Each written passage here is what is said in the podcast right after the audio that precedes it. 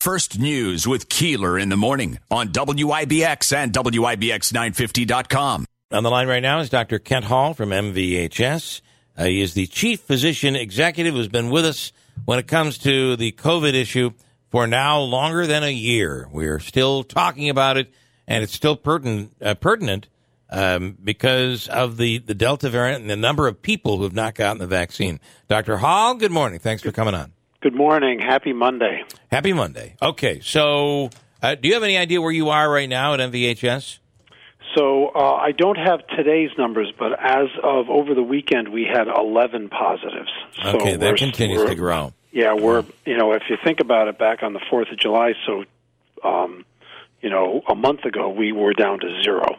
I, I want to ask you though. We uh, in in December and January, the numbers were really high, and at one point, I think you had 160 COVID positive patients in the hospital, but never had to. We still didn't close down then. Uh, commerce didn't close down. Uh, there were restrictions. Uh, the the and I believe that some of the by January, I, I think you're you were still doing elective procedures. Is that is that correct? No, so actually on January 11th we hit our high at 246 positive patients okay. within the Mohawk Valley Health System.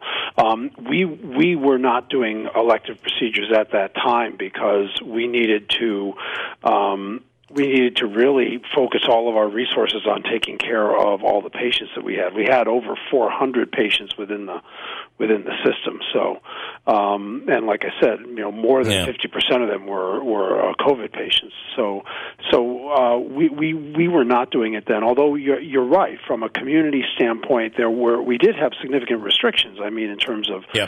You know what could be done uh you know everybody's wearing masks and you know what could be done in terms of getting people together and things. And obviously those have been um uh loosened up somewhat uh actually fairly significantly. Um thankfully at the same time you know we have you know close to 70% of our uh of our adult population has has gotten within our within our county yeah. has gotten has gotten the uh, vaccine. So Yet, uh, yet eleven in the summertime. Um, it, it, this is the time where we would expect to have our numbers at their lowest. It's it's got to have you thinking that at the very least some concern about the possibility of fall and winter uh, getting bad again, and then you know maybe you know last year they talked about this uh, the flu combined with COVID. Uh, we were going to get a double whammy, and we never did. But remember, we weren't out doing a lot of different things or inside doing a lot of different things. Uh, what are your fears going forward? No, I think you make a, a lot of good points, and they are exactly the things that we are thinking about. In fact, we are pulling together our, uh, for lack of a better term, our task force to see where we are, make sure that we, you know, that we have everything that we believe that we'll need from a PPE standpoint, from a testing standpoint, both for COVID and for the flu. Um, so we are we are well in preparation, and we're trying to to gauge, you know, how many patients we think we'll end up with, um, understanding that that's, you know, that crystal ball, everybody's crystal ball is pretty Yeah. foggy on that.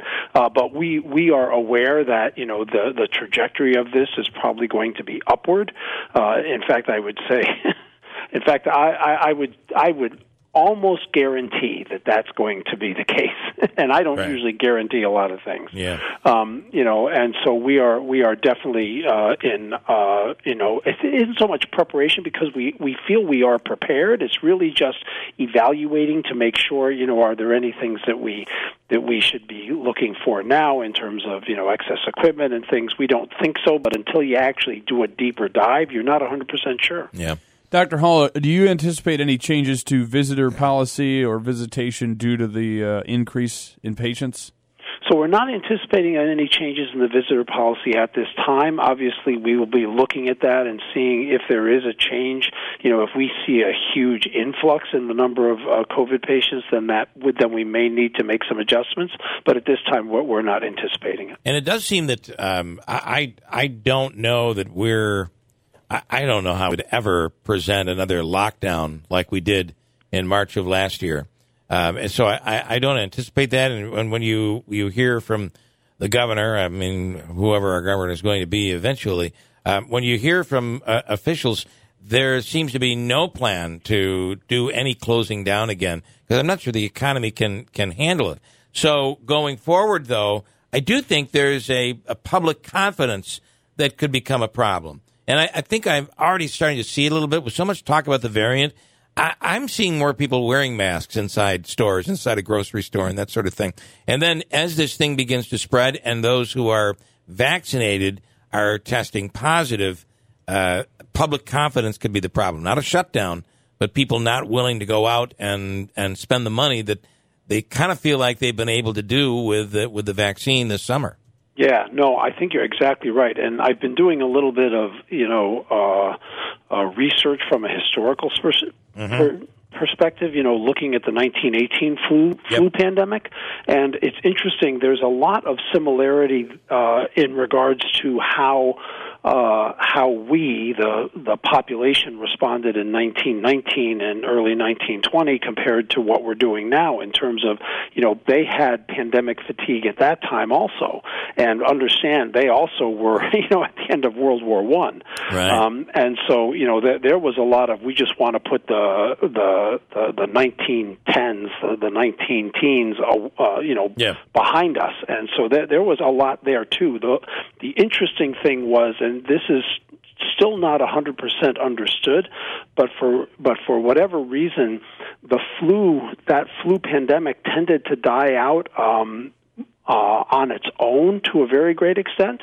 Um, not exactly sure why. It may be somewhat related to you know development of herd uh, immunity. Yeah. Probably World War One had some, the end of World War One had something to do with that because we weren't so confined. Right, um, right. You know, but it is interesting that you know from uh, from a human you know social. Um, uh, psychology standpoint, you know, the the same thing in terms sure. of we just want to put this behind us. Yeah. We were lucky in that regard. I don't know what's going to happen. This is a different virus. It is not a flu virus. I want to make that that very clear. So, you know, what is going to happen, and you know, especially as these variants come out, is going to be uh, is is still yet to be defined, and, and yeah. that's why you know keeping our vigil up while it is you know frustrating and tiring and and and, and all that is also really yeah, very right. important. Thirty just, seconds. 30 I just seconds. want to give a little perspective on the numbers locally. Oneida County on Friday, the last day of numbers that we have.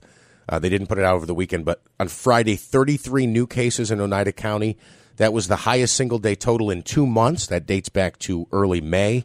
And then in Herkimer County, they had 18 positive cases announced on Friday. So the local numbers are certainly ticking upward. And that's a that's for Herkimer County. That's kind of a high number even during the pandemic. Yes, Those, it is. That was high. So, all right, Doc, we appreciate the time as always, and we'll do it again. Uh, thank you so much. Sounds good, everybody. Please be safe and have a great week and be cool. It's going to be hot this week. Yeah, thank you so much.